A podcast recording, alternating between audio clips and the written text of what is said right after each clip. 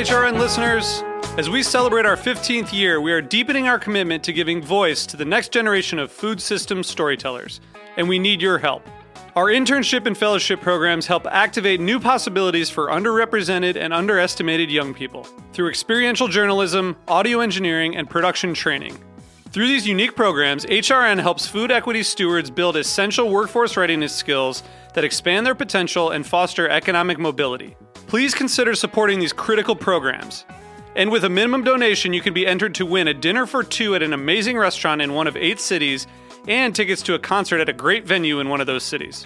We have incredible partners across the country who have donated, as they also share our passion for helping to educate the next generation of food systems storytellers. Check out heritageradionetwork.org slash 15 to donate and enter to win today.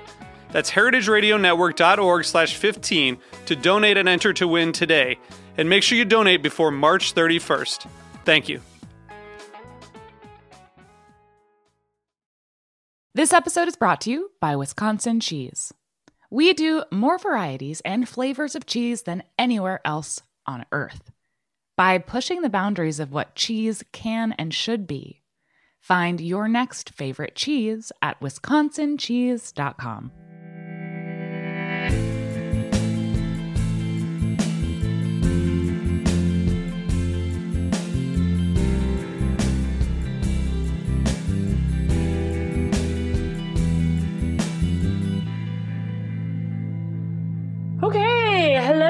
everybody. Hello, Bobby. How's it going? Hi, how are you, Zaz? Good to see you. Good to see you as well. I'm mediocre at best, if you want a real answer. No, I know you're, work, Um, you're working hard. I know that.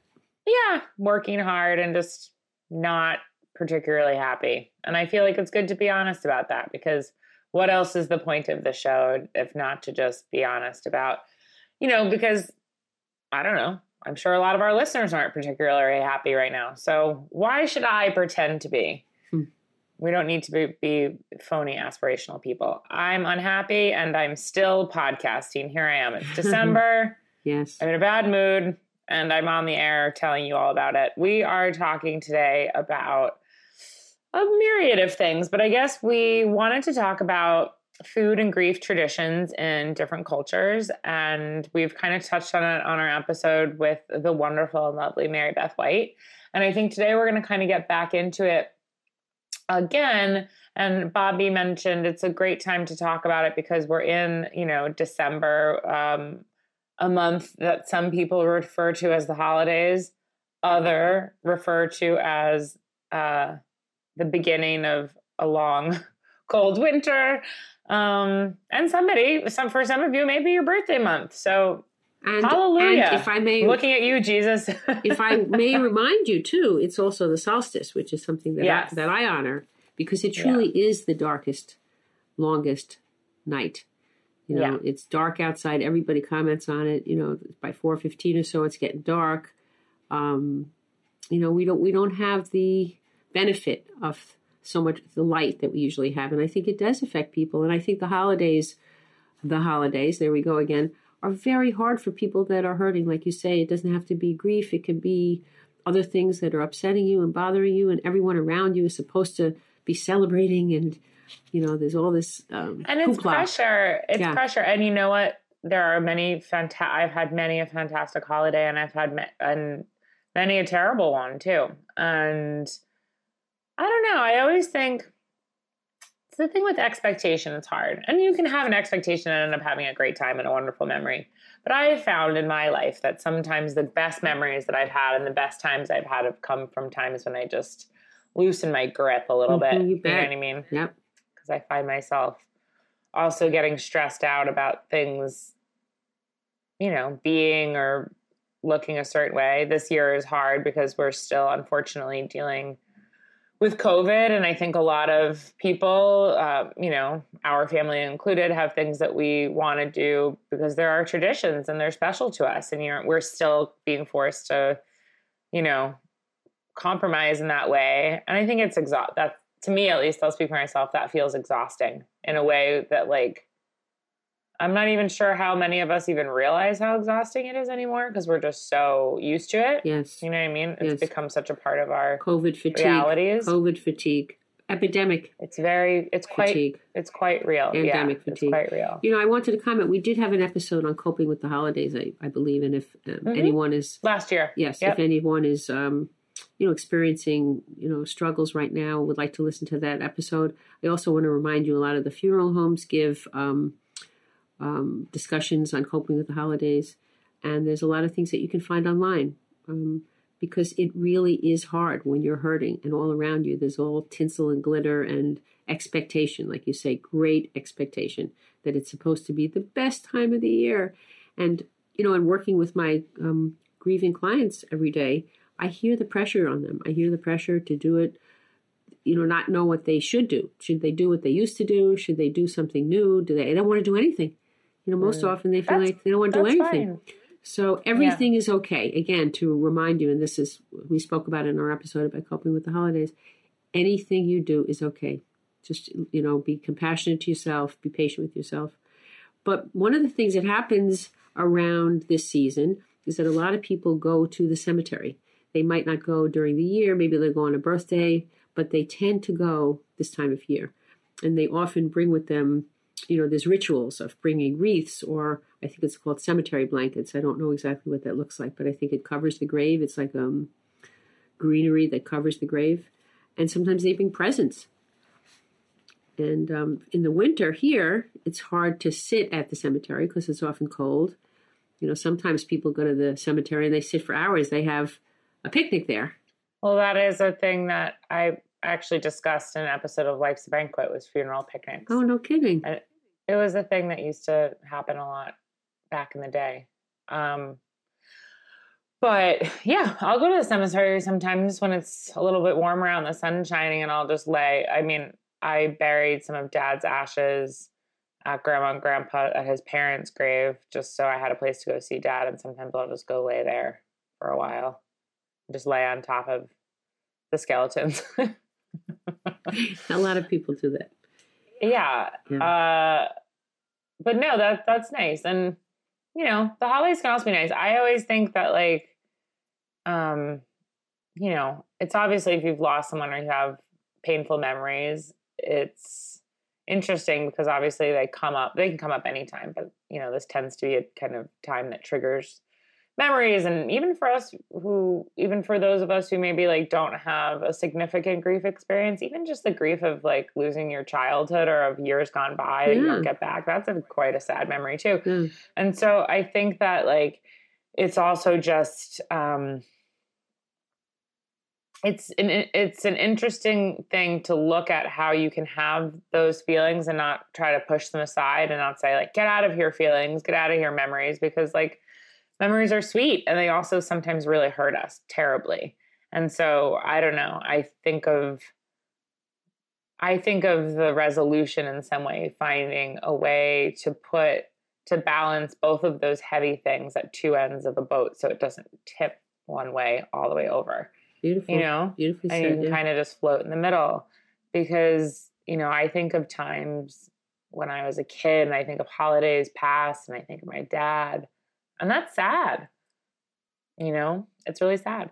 But i don't want to like go well get out you know i don't want to think about that anymore and then what's the point? You know what i mean? Then it's gone. It's like it didn't happen if you really try to banish it from your memory. So but at the same time i don't want to be like wallowing in misery either. I mean, well, part of that is about being in the present, so it's both. You know, we we travel through our memory heart, you know, to experiences we've had that are, you know, can be so rich and also so bittersweet and so painful, and yet then we also have to be in the present. So to me, that boat, the two ends, in a way, are the past and the present. right. Well, so a lot, I mean, mom, you were talking about families going to the cemetery and spending time and doing things for Christmas and decorating. We always put a wreath. Aunt Susan always puts a wreath on grandma and grandpa's grave. She like Mm. goes there and does all kinds of sweet things. She puts flowers there and in the spring. So that is nice. And um that kind of prompted us to want to talk just about like tradition and how different cultures um around the world and in this country um some of the things that folks do Using food. yeah, using food, especially because, you know, on the show, sometimes some episodes are more heavily feature like feature food and some don't. And it's like we really love thinking about the true intersection of food and grief. Yes. And so, like, let's do an episode that talks um, specifically about that. And like I said before, we mentioned some some things uh, to this effect in our episode with Mary Beth White, but this is a little bit expanded. And I found a very interesting article on Atlas Obscura uh, from a 2020 article, so from last year. But the author is Sam O'Brien, and it kind of just talks about um, grieving and food culture uh, from uh, rituals from around the world in different cultures. And so I just wanted to kind of read a couple of these to you. And Bobby, I thought maybe we could kind of discuss it. Mm-hmm. Um, so I'm going to begin with halva. Now, Bobby, I know you love halva. Mm-hmm. I do. It's true. Um, I also love it. It's delicious. It's a, a sweet delight made from uh, tahini. So I've I've found all of the halva that I've had has always been so flaky and delicious mm. and kind of melts in your mouth. Mm. You can have the like stringy kind of almost cotton candy like looking halva. They have the more kind of dense one. I love it, and it comes in all different flavors. But I didn't realize this.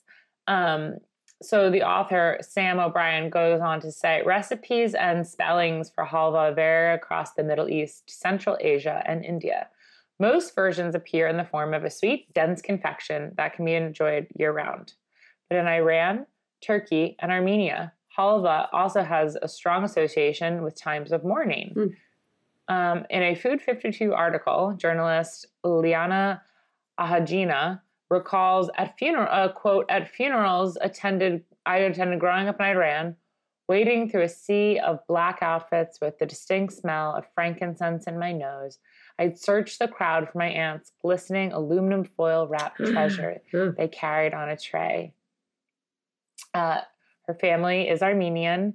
They consumed halva as part of a memorial lunch known as the Hoke Jash, which translates to soul meal. On her blog, Turmeric and Saffron, Persian chef Azita Mehran describes the process of making and sharing funeral halva as both therapeutic and somewhat healing. Mehran's version includes rose uh, rose water and uh, it itself a, a rose water is a funeral food that is often sprinkled over graves. Wow. Yeah. So I thought that was quite interesting. Um, and I think one of the things that we're going to notice about the different foods that we talk about and the different customs and different cultures is that there's an effort made. Mm, and so, yeah. just like they said in this, it's a process. And so, you know, in the name of processing grief. I think um, in making food and processing a, a, a, specialty or a delicacy, you're processing your feelings and you're honoring, you know, your own grief and you're honoring the people who are grieving. Um, so it's very interesting. Well, and I don't want to say, of course, there are some, you know, American grief food cultures that I, you know, wouldn't want to diminish by any means. But I think that because, when we say this often, because of the over arching kind of death denying culture that we have in America. I think even doing things largely, and I don't mean in specific communities or if this is something that in your community do, please forgive me, but I just mean in kind of an overarching way. Like as Americans, you know, because of our inability to kind of embrace death as a part of life, I think we miss out on some of these traditions yes. of like the importance in, you know, making or eating halva or any of these other things that are really like, you know, ritualistic. Um, because right. in order to really be enmeshed in the ritual, you have to be really accepting of the circumstance. You know what I mean? Right. And of the the thing that happened in the first place. Exactly. I actually um, found a food that was similar to this in a way because of the um, effort and the time that it takes. This is a food called kalava, which is interesting. Mm-hmm. It sounds like halava, right? Um, and it's from the um, Orthodox Christians in the Balkans. And there, you know, wheat is a long-standing symbol of both death and everlasting life. And as a matter of fact, in many cultures, it's the personification of death um, holds a scythe you know, the um, for reaping souls, you know. and it's the same scythe that they use for wheat at the harvest. So um, this in this um, custom, it has dual meanings because it's both um, you know for the harvest and it's also for the death of the crops at the end. So anyway, what they do there is when the bereaved arrived at the Orthodox, arrive at the Orthodox Christian funeral, they come bearing this koliva. And it's particularly prevalent in Greece, and the dish is built around unprocessed kernels of wheat, which we know as wheat berries. Right? Mm, use oh, wheat yeah, berries. Interesting. Love wheat berries. Yes. And just preparing the berries for a time consuming tribute takes two days to soak. So they're soaking it and cooking it and draining it and drying the kernels. And they say that during this time, the relatives are supposed to pray and think of the deceased. And I like that part because that's really what the effort that we make in, in preparing food. You know, we're often thinking of the who's going to be eating it and who it's made for. So then to that, they add a medley of flavorings that represent the sweetness and abundance of life. They add raisins and cinnamon and anise and sesame seeds and pomegranate seeds and ground nuts and honey. Mm, and so, and often Jordan almonds, which I haven't had in a long time, and I know dry, and a... dried fruit and they form a cross of the initials of the deceased, you know, on the top of this thing. And then a lot of cultures use parsley, and they do too. So even though it's sweet, they have a few sprigs of parsley, and it serves as the grass beneath the cross. And it, it the it, the whole mound of this wheat berry evokes the burial site itself. That's amazing. Yeah, that's that's beautiful. Again, just the time and takes of like it's it's really like uh, cultural permission and acceptance of of grieving and mourning you know? Yes. And like that is communicated through this process of cooking these things which i think is really beautiful and quite helpful too you know? Yeah absolutely. Um, so the next thing that they mention in this wonderful article in atlas obscura is mannish water oh what is that uh, you know what i've heard the term so many times and i really don't know so the author goes on to explain, mm. saying, Not all mourning rituals are explicitly solemn affairs. In Jamaica, friends and family gather for a Caribbean wake known as Nine Nights, during which they share stories, dance, play games, and eat. Goal is to encourage the deceased spirit to know, uh, known as a duppy, to depart. Mm-hmm. If the duppy doesn't leave, it will stay in limbo and become angry, an angry spirit that haunts the living. Wow. The nine nights are punctuated by drumming and dancing that mm. offer an energetic contrast to death. Love that. This vitality is also conveyed via Mannish water, a goat soup with alleged uh, uh, aphrodisiac properties. Wow. The recipe varies, but generally it uses a base of male goat's head, entrails, and testicles that mingle in a broth of carrots, potatoes, and green bananas. Most cooks add a thick white rum, uh, sorry, add a kick with white rum and some heat courtesy of scotch bonnets and habanero peppers. Good old scotch bonnet. Mm, at once, a gamey, savory, and spicy soup often gets paired with the bammy, bammy. Uh, white, We've had that. Hard dough bread and white rum. Remember bammy when mm-hmm. we went to Jamaica? Yeah. Yeah. Yep. Um, so uh, because of its connection to reproduction and new life, Mannish water also appears at a celebratory occasion like a wedding. But I love that in in somebody passing a the ritual of helping um, someone pass to the next dimension, wherever that may be. I think is so beautiful, and um, celebrating vitality mm. at death, right? Like celebrating, yes. like because that's a feeling I think that a lot of us have when some we lose somebody um, it's hard when that person is maybe your most important person, but like if someone in your community who you loved, or you know, it makes you sometimes just realize your own appreciation for life that much more. And I think like celebrating life when somebody passes is like incredibly brave and beautiful and something I wish that we kind of could focus on more here. But you know, in some ways, we also celebrate the person who died's vitality. Yes, of like, course. You, know, you think of them in their vitality and in their best and in their life and the energy that they had and the spirit that they brought to their life. So that makes a lot of sense to celebrate Definitely. that. Yeah. You love it. Do you want to do the next one? Sure. Um, let's see what else I found. Just some very interesting. Well, of course, we did discuss one of these um, when we had our dear friend Kathy on because she talked about funeral potatoes. Mm. And actually, you know, Kathy's from Utah. She's from Salt Lake City. And the origin of Utah's classic casserole are murky. Most sources credit its rise in popularity to a women's organization within the Church of Jesus Christ of Latter day Saints. So it's true. A lot, you know, a lot of these things are based in religious um, groups. Um, this was known as the Relief Society, and their chief responsibility was to attend the needs of the bereaved, and this included the meals. So mourners found themselves comforted by cornflake topped combinations of shredded and cubed potatoes, cream of chicken or mushroom soup. Probably had to be what's the soup? Um, Campbell's. Campbell's, of course. Camp, sorry. And sour okay. cream and butter and oh my god, and grated cheddar cheese. How could it be bad with all those things in it? That sounds delicious. I know. It's still served at post memorial gatherings and church potlucks. Um, and a lot of people talk about this um, funeral potatoes. It's kind of like um, right a, a cultural metaphor hmm for what we're talking about. You know, for the people in the community wanting to step in and feed the mourners. And we've seen that when we talked about Shiva. We talked about how you know you want to provide food for the people that are mourning, so they don't have to do anything, and that you know it becomes a way um, of helping to acknowledge the grief of others. So funeral potatoes, um, while the dish may have been created for times of sorrow, it's become a, pri- a point of pride for people in Utah. And when Salt Lake City hosted the 2002 Winter Olympic- Olympics, they developed an official commemorative pin featuring funeral potatoes. Wow, that's so interesting. Huh. You know, it's it's this is a spoiler alert. So anyone who has not yet seen the new Sex in the City reboot on HBO, tur- turn off now and fast forward like a minute.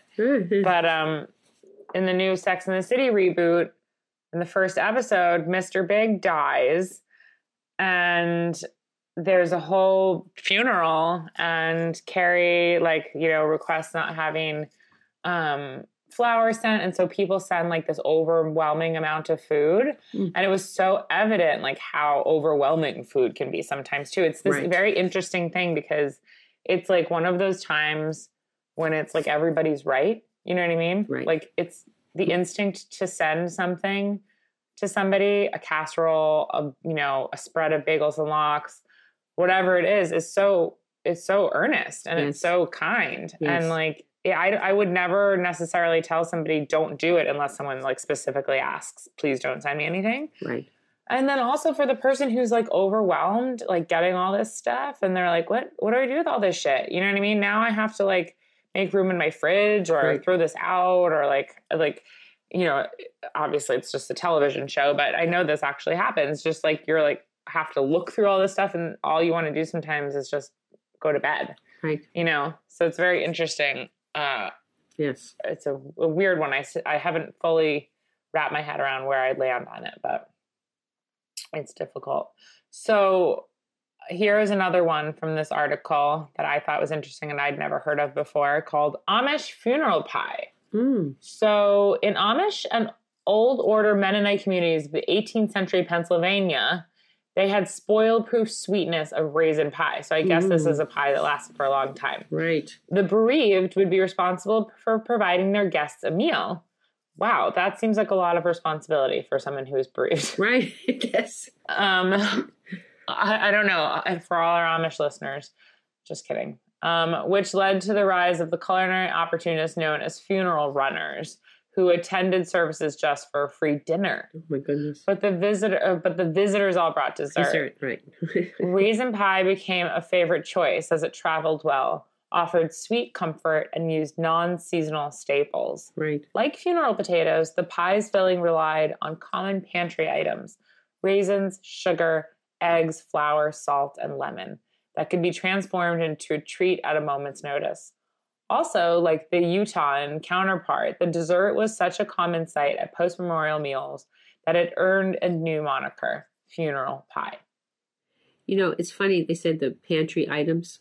The other day was our dear friend Kathy's birthday, and I Yeah. woke up in the morning and I was working that day, but I wanted to do something. I had this strong rush, you know, of just wanting to do something. And of course, the staples that were in my refrigerator were milk, which all I meant was oat milk, um, flour, Mhm. butter, and eggs, and that's all I had. Cheese. That's all I had. So I made gougere, and I have to You say, made gougere with oat milk? yes, I got to tell you How did it something. come out? It was delicious.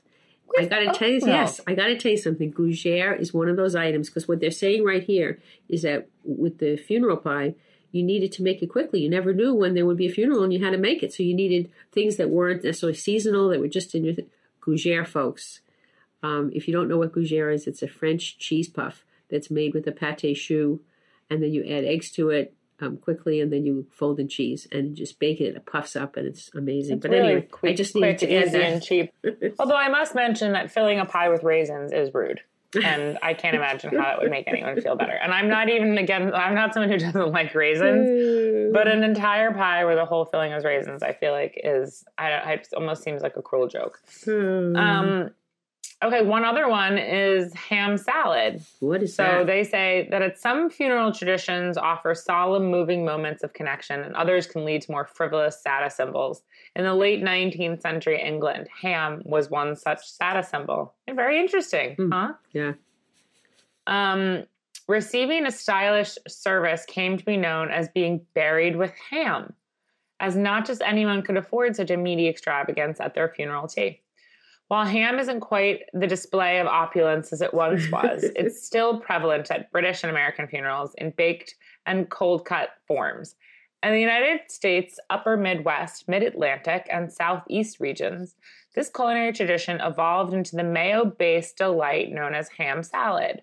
Though some cooks added the likes of hard boiled eggs, celery, or onions, the basic recipe for the salad used ground ham, mayonnaise, pickle relish, slathered between slices of white bread or atop crackers. The cheap, filling spread rose to prominence at post Depression American funeral luncheons. Mm. Wow. I almost, salad. I'm always kind of almost in the mood for it. it sounds good. Almost. you know, another thing that came to mind, we did a beautiful episode on Deliver the Shiva. Yes. And, With Peter um, Shelsky. with Peter Shelsky, and it was really wonderful. And what we talked about then was interesting because we were talking about bagels, and we were talking about how bagels are a circular food. Mm, yes. So I found from the same article that you're talking about now that um, Jewish mourners, um, according to the Talmud, it's called a meal of consolation, and it must be provided for the de- deceased family by friends and neighbors, but that they often use circular food. But they didn't Hmm. just mean bagels. They talked about lentils. Mm, They talked about eggs. yes, circle. all of those are cir- because it represents the cycle of life, which involves not only birth and death, but joy and sadness. Bittersweet. Duality, my, my favorite thing to talk about. Um, lentils also, har- also harken back to the stew that Jacob is said to have prepared for his father Isaac after the death of his grandfather. And eggs, a symbol of new life, typically appear in hard boiled form, a preparation that doubles as a metaphor for resilience in the face of tragedy. So both lentils and eggs are also smooth without openings or mouths, meant to symbolize the mourner's sorrow, rendering them unable to speak. So you can see all the met- the symbology and the um, of the foods. It's so I don't know that everybody eating them knows it. You know, I think it's so important when you do something as a ritual. It's helpful to explain it because it has such meaning, and um, maybe a lot of the people Or don't know. personal rituals, though, we don't have to explain at all, No, we don't. They're very right? Like my ritual of every night coming home and watching the Larry Sanders Show and having a glass of wine. Who can explain why I need to watch the same episode of the Larry Sanders Show six times over? I can only say that it's very comforting to me when I'm feeling stressed out and exhausted. yes. Um, no, but I think that um, I think ritual is really, really beautiful, Mm. and I want to try to find a way in my own life, aside from Larry Sanders, of um, incorporating more ritual. And we'd love to hear from you if there are rituals that are either cultural, uh, culturally important to you, or just kind of personal and unique to your own family or community. Like, please, like, let us know. Um, you can let us know at processing at heritageradionetwork.org or on our Instagram at processing underscore podcast. And we'd love to do a follow up and read some um, on the show. Yeah, we've talked about rituals a lot, and certainly as a bereavement specialist, it's a big part of my conversations with people. What I find is that children intuitively create rituals and don't think at all about they do it all the time just think about it every little play movement is kind of a ritual that they create and then, then often they do it over and over again and often um, i tell parents to check in with their kids and help help the kids find a way to make rituals for for death because Yeah. they, they can do it so naturally you know Mm, that's very interesting. Well, you know, look, here's the facts. Life can be extremely challenging and heartbreaking and difficult and also lovely. But I think to get us through all the things that we experience and also um, to help us face the fact that we all have a limited time here. our and, you know, yep uh, we have to find ways to give it meaning and depth and fun and beauty. And I think that these types of things uh, play into that. You know what I mean? I Yes. think we have to really like, we all have to find a way to get through the days and hopefully at the at its best make the days pleasant and and memorable. Yeah. And uh, that can be hard sometimes but but having ritual and routine also like can help. Just things small rituals we do for ourselves um, are really important. I often call them bridges over troubled water Hmm, because sometimes nice the way. things that are really hard to do, like people say, it's hard for me to get back in the car after my husband died in a car accident, or it's hard for me to go to bed at night because he died in bed, or you know whatever it is that happens. yeah of course When we can somehow come up with a ritual that helps us bridge that place from the terror to the to the faith, you know, it's pretty powerful.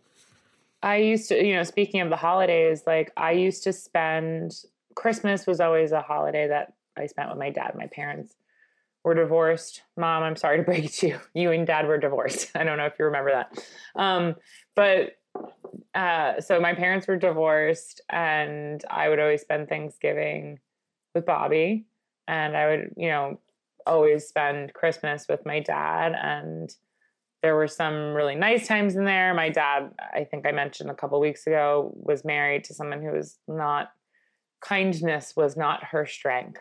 Um, and so some Christmases were difficult, but Christmas was always with my dad and I. And my dad and my former stepmother got divorced, my and my dad was alone. I would always go go down to North Carolina where he had moved to spend it with him, or he would come up here when he still could kind of travel. He'd come up here and we'd go uh, to Bamonte's, which is the oldest restaurant in Williamsburg and a place that um, I and and you, mom, and and fa- all the whole family has been a regular at for what 50, 20 years. On Christmas Eve, Um, well, the Christmas Eve tradition started with my dad, and it was very important to us, and it was very fun. And some of the best memories I ever have in my life were my father and I on Christmas Eve. And sometimes they would bring us over on the house a big, giant plate of mussels marinara, and my dad skeeved seafood; he wouldn't eat it. So I'd have to. I don't want to be rude, so I'd eat like a literally like five pounds of. mu- I'm not even. I'm not saying literally as figuratively. I mean literally as it is in Webster's dictionary. Eat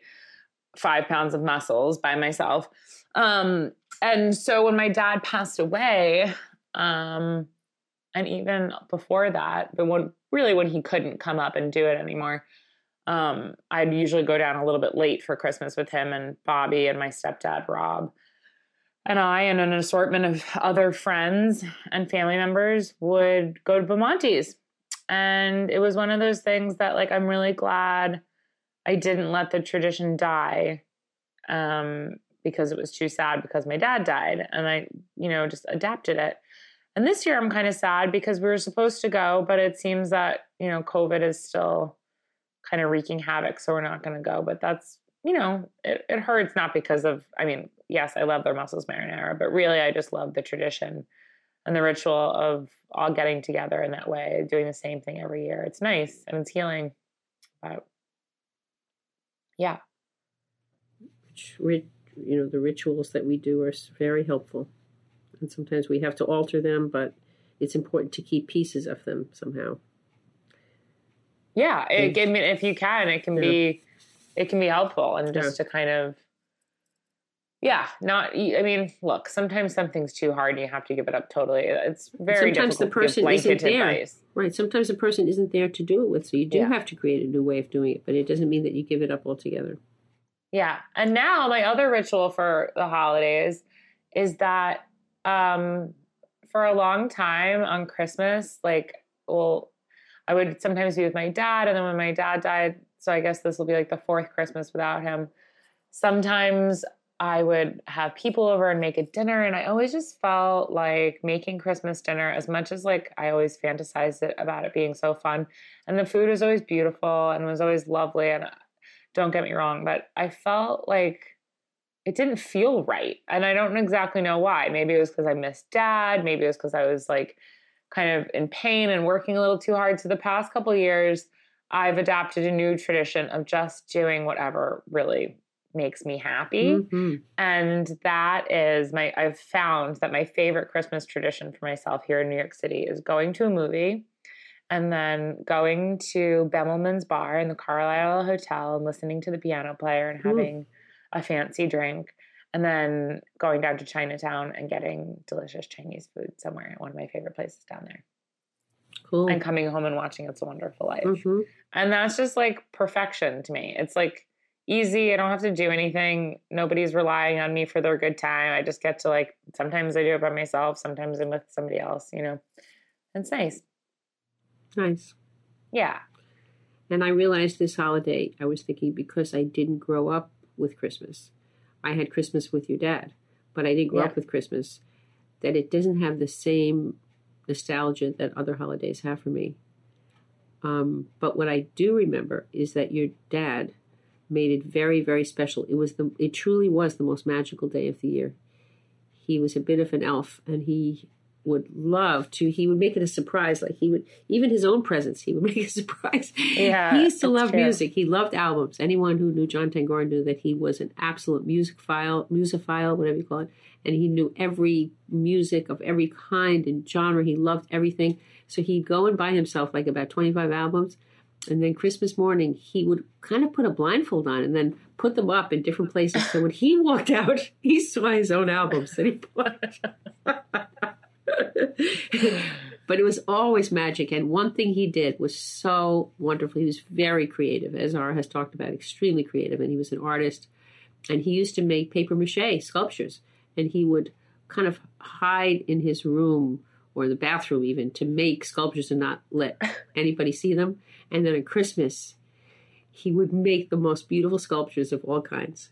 Um, and one year, he made you all the little figures from every fairy tale in these little hand puppets, and they were so sweet. He put talk about ritual. He put so much effort into making making those gifts. Yep. That's sweet. all right, we got we got the tears, the the holiday tears going here. Yeah.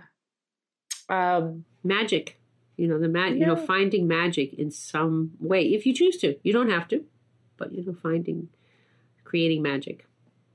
And some people are really good at it. And your dad was really good at creating magic. he was. He was good.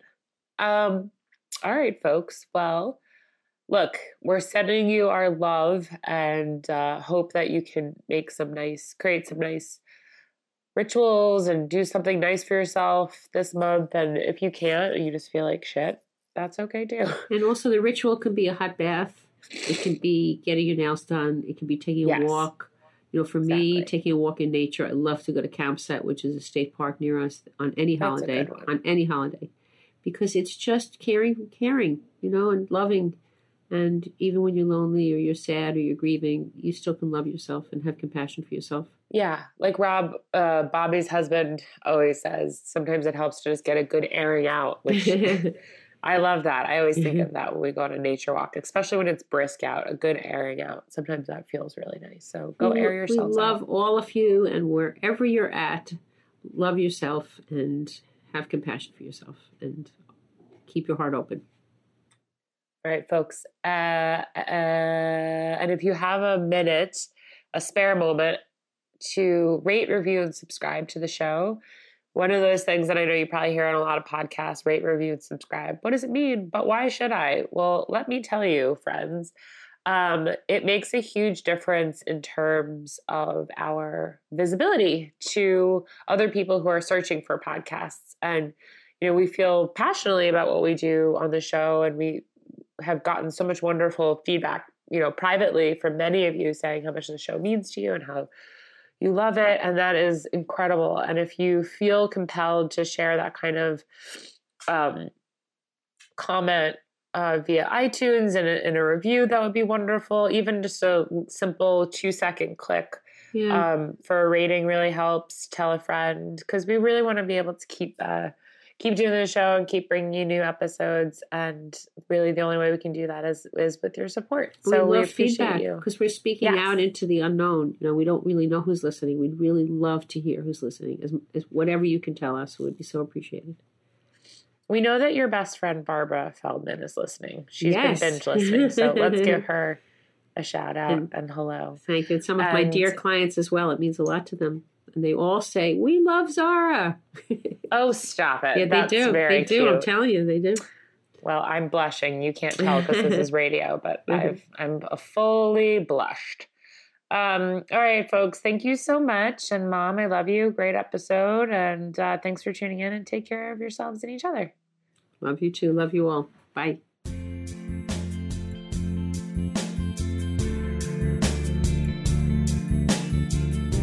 This episode is brought to you by Wisconsin Cheese. Wisconsin, the state of cheese, makes half of the nation's specialty cheese and wins more awards than any other state or country.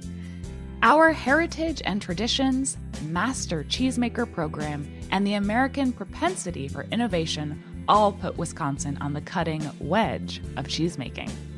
With over 600 varieties of cheese to choose from and 5,500 national and international awards and counting, get ready to turn your refrigerator into a trophy case.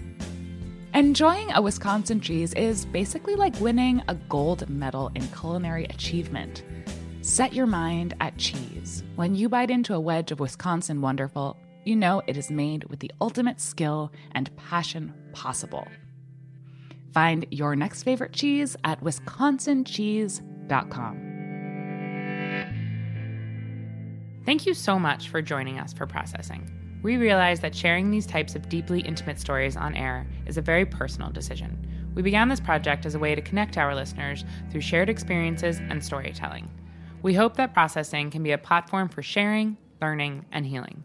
We appreciate our guests' willingness to be vulnerable and value nothing more than making both our guests' and listeners' experiences with our show positive and progressive. If you're interested in being a guest on the show or writing in a listener letter, please email processing at heritageradionetwork.org.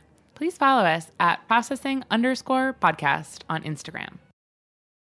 Processing is powered by Simplecast. Thanks for listening to Heritage Radio Network food radio supported by you. For our freshest content, subscribe to our newsletter. Enter your email at the bottom of our website, heritageradionetwork.org. Connect with us on Instagram and Twitter at heritage underscore radio. You can also find us at facebook.com slash heritage radio network. Heritage Radio Network is a nonprofit organization driving conversations to make the world a better, fairer, and more delicious place and we couldn't do it without support from listeners like you. Want to be a part of the food world's most innovative community? Subscribe to the shows you like, tell your friends, and please join the HRN family by becoming a member. Just click at the heart at the top right of our homepage. Thanks for listening.